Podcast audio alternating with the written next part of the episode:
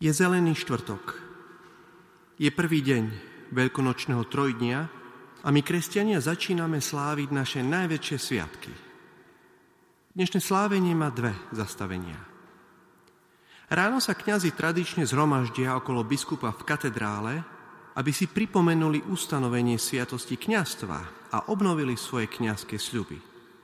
Večer sa slávi omša na pamiatku pánovej večere, a oslavuje sa ustanovenie Eucharistie a príkaz lásky daný pánom Ježišom.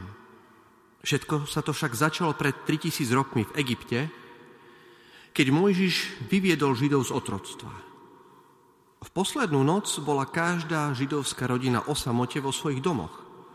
Jedla baránka a čakala na povel vydať sa z otroctva v ústretí zasľúbenej zemi.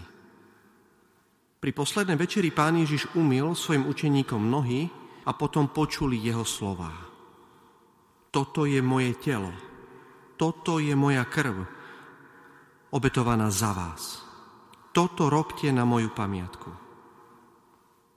Pán Ježiš teda chcel, aby sme si ho pamätali, aby sme ho spomínali, aby sme na neho nezabúdali. Pamäť je jedna z najväčších schopností ľudského ducha – Všetky dôležité slova, veci, miesta, ktoré sme videli a navštívili, sú uschované v našej pamäti. Všetky tieto obrazy sú pripravené zjaviť sa kedykoľvek ich potrebujeme. Naše spomienky sprevádza radosť, vďačnosť, niekedy aj melancholia či smútok. Nie však iba jednotlivé má pamäť, ale aj rodina, spoločnosť či národ majú svoju kolektívnu pamäť je to práve história, tradície, dedictvo otcov, ktoré robia národ naozaj bohatým. Spolu zdieľanie tých istých spomienok je to, čo stmeľuje skupinu.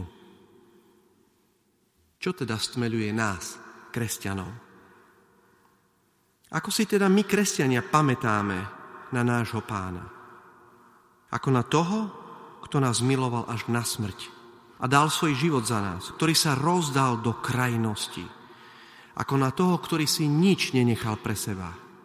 Ako na toho, ktorý nám dal všetko. Je to však žijúca spomienka, nie iba popol niekoho. Milovaní bratia a sestry, pôstnú púť sme začali pred 40 dňami na Popolcovú stredu pri našej hlave, na ktorú nám bol nasypaný popol. Dnes prichádzame k našim nohám, ktoré si máme navzájom umývať. Je dobre si dnes na zelený štvrtok uvedomiť, že pri poslednej večeri, pri prvom slúžení Eucharistie, nemal Kristus okolo krku štólu, kniazskú štólu ako symbol moci, ale za to mal okolo svojho pása previazanú zásteru ako symbol služby. Takto si ho pamätáme. Toto si môžeme uvedomiť, keď budeme dnes počuť jeho slova. Toto robte na moju pamiatku.